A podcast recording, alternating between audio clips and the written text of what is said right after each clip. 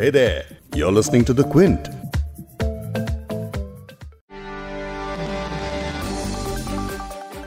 सामाजिक और राजनीतिक नज़रिए से बच्चों के लिए अहम माने जाने वाले nationalism secularism citizenship democratic rights जैसे विषय अब स्कूलों में नहीं पढ़ाए जाएँगे। जी हाँ देश के सबसे नामी ग्रामी central board of secondary education यानी सीबीएसई ने बड़ा फैसला किया है। दलील दी गई है कि कोविड महामारी के इस वक्त में जब स्कूल वक्त पर खुल नहीं रहे हैं और पढ़ाई को लेकर बच्चे दिक्कतें झेल रहे हैं तो ये कदम बच्चों पर स्कूली कोर्स का बोझ कम करेगा। लेकिन एक्सपर्ट्स कहते हैं कि बच्चों के बोझ कम करने के बहाने एक किस्म की पॉलिटिकल आइडियोलॉजी को सूट करता हुआ यह कदम उठाया गया है। कैसे? इसी पर तफसील से आज इस पॉडकास्ट में बात करेंगे। केंद्रीय माध्यमिक शिक्षा बोर्ड यानी सीबीएसई ने क्लास 9 से 12 के एकेडमिक ईयर का सिलेबस करीब 30 फ़ीसदी घटाने का फैसला करते हुए राष्ट्रवाद, नागरिकता, लोकतांत्रिक अधिकार जैसे चैप्टर्स को हटा दिया है। इसे लेकर देश में एक बहस छिड़ी है और लोग तमाम तरह के विचार जता रहे हैं। इस पर आज पॉडकास्ट में जानेंगे राइट टू एजुकेशन के नेशनल कन्वीनर अम्बरीश राय से कि इन टॉपिक्स के सिलेबस से हटने का मतलब क्या है। एक लिस्ट तो है जो अभी आई है जो चल के देख रहा हूँ मैं। वो बहुत ही खतरनाक है अगर उन्होंने इस सबको किया है तो। और जानेंगे यूजीसी के पूर्व चेयरपर्सन सुखदेव थोराट से कि दसवीं क्लास के सोशल साइंस के सिलेबस से हटाए जाने वाले धर्म और जाति से जुड़े चैप्टर्स पर उनका क्या कहना है? और साथ ही बात करेंगे क्विंट के पॉलिटिकल एडिटर आदित्य मेनन से और समझेंगे कि क्या ये पहली बार हुआ है कि किसी एजुकेशन बोर्ड के फैसले को पॉलिटिकल एजेंडे के तौर पर देखा जा रहा है या ऐसा पहले भी हुआ है? ऐसा नहीं है कि ये पहले नहीं हुआ है। जो भी सरकार आई है चाहे बीजेपी हो या कांग्रेस हो ये उन्होंने अपने अपने तरह से अपनी आइडियोलॉजी सिलेबस के ज़रिए प्रमोट की है। लेकिन पहले क्लास वाइज जो हटाए जाने वाले सब्जेक्ट्स की लिस्ट है वो बता दूँ आपको। सात जुलाई को कोरोना वायरस महामारी के बीच छात्रों को राहत देने के लिए मानव संसाधन विकास मंत्रालय ने सीबीएसई से नाइन्थ से लेकर ट्वेल्थ क्लास का सिलेबस कम करने को कहा था। एचआरडी मंत्री रमेश पोखरियाल निशंक ने एक ट्वीट में लिखा था, लर्निंग अचीवमेंट की ज़रूरत को ध्यान में रखते हुए सिलेबस को 30 फ़ीसदी कम करने का फैसला लिया गया है। उन्होंने ये भी कहा कि कोर कॉन्सेप्ट्स को इस सिलेबस में रखा गया है।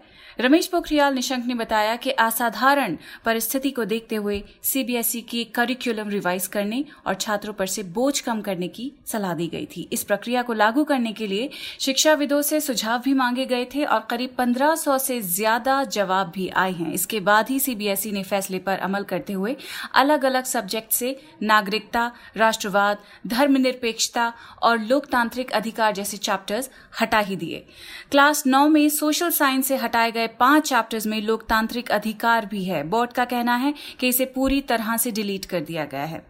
इसके अलावा दसवीं कक्षा के सोशल साइंस सब्जेक्ट से लोकतंत्र और विविधता जेंडर धर्म और जाति, संघर्ष और आंदोलन और वन और वन्य जीवन जैसे चैप्टर्स हटाए गए हैं। ग्यारहवीं कक्षा में किसान, जमींदार और राज्य, बंटवारे, विभाजन और देश में विद्रोह पर सेक्शन द बॉम्बे डेकन और द डेकन राइट्स कमीशन जो कि साहूकारों के खिलाफ किसानों के आंदोलन पर आधारित है, इनको भी हटा दिया गया है।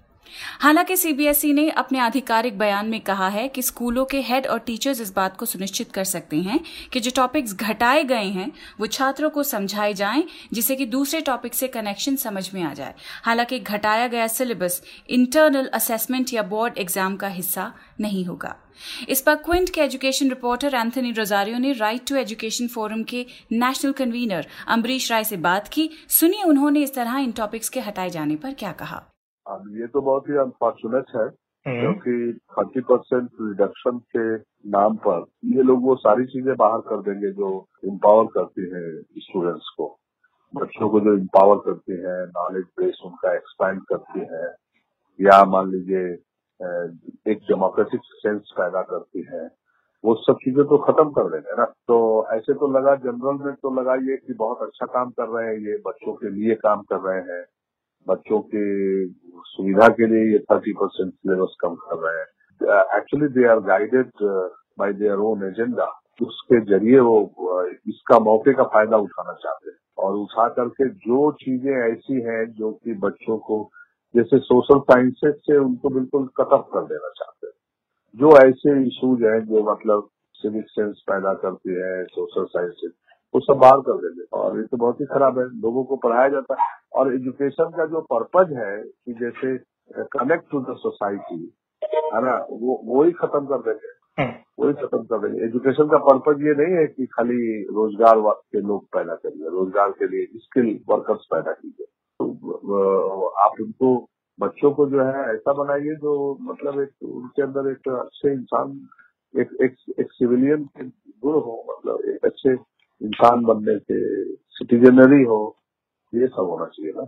सीबीएसई का तर्क तो ये है कि उन्होंने टॉपिक इसलिए हटाए क्योंकि ये रेपिटेटिव थे। क्या ये बात सही है? ये भी जानते हैं अमरीश राय जी से।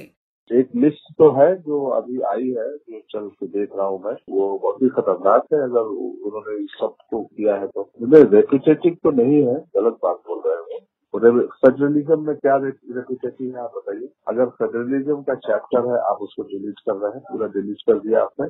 फिर आप लोकल गवर्नेंस को डिलीट कर रहे हैं। लोकल गवर्नेंस का तो एक पूरा डेमोक्रेटिक पूरा सिस्टम का एक बेस है, उसको आप डिलीट कर रहे हैं। फिर आप सिटीजनशिप डिलीट कर रहे हैं। सिटीजनशिप में, आप सिटीजनशिप में तो होगा कि भाई डाइवर्स जो लोग हैं, उनके साथ कैसे आप लिंकेजेस करें, कैसे व्यवहार करें, कैसे अच्छे सिटीजन बने नेशनलिज्म आप गायब कर रहे हैं और सेकुलरिज्म आप खत्म कर रहे हैं। ये तीन तो पिलर है भाई, आपकी डेमोक्रेसी के।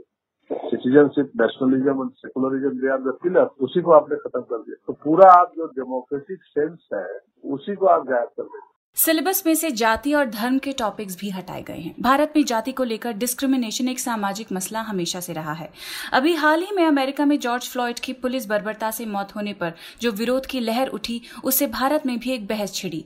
कई कमेंटेटर्स ने मांग की कि जब अमेरिका जैसे देश के लोग अपना सदियों पुराना भेदभाव करने वाला इतिहास बदलना चाह रहे हैं, जब बेशुमार अमेरिकन चिल्ला चिल्लाकर ब्लैक लाइव्स मैटर की अपनी आवाज़ हुक्मरानों तक पहुँचा रहे हैं तो हम जाति और धर्म के भेदभाव पर बात क्यों नहीं करना चाहते इसी तरह की एक बात कर रहे हैं यूजीसी के पूर्व चेयरपर्सन सुखदेव थोराट कि इस तरह के डिस्क्रिमिनेशन के बारे में बच्चों को स्कूल से ही सिखाया जाता है this is very wrong decision you know, the point is that we have a problem of gender discrimination. Um, we have a problem of caste discrimination.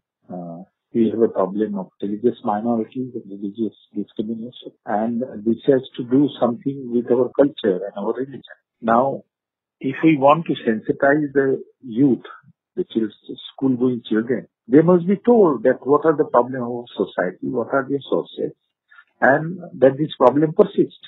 Hmm. And these uh, problems are against the principle inside the constitution. Hmm. Uh, we, when we talk of caste, we talk of denial of equality and equal opportunity. When we talk of caste, caste there is a denial of liberty because there is restriction on not having access to several things to the scheduled caste. Same is the story with religious uh, groups.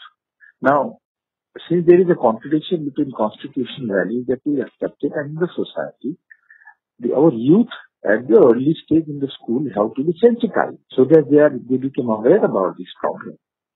It is not that we by the, by doing this we are criticizing one religion or another religion or one ideology or another ideology.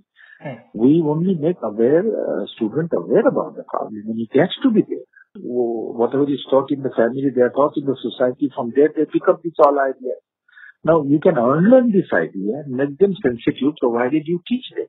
सरकारें बच्चों की school text books में आखिर क्यों अपने मन की बात करने पर आमादा रहती हैं इससे उन्हें क्या हासिल इसी पॉइंट को समझा रहे हैं क्विंट के पॉलिटिकल एडिटर आदित्य मेनन। ऐसा नहीं है कि ये पहले नहीं हुआ है। जो भी सरकार आई है, चाहे बीजेपी हो या कांग्रेस हो, ये उन्होंने अपने अपने तरह से अपनी आइडियोलॉजी सिलेबस के ज़रिए प्रमोट की है।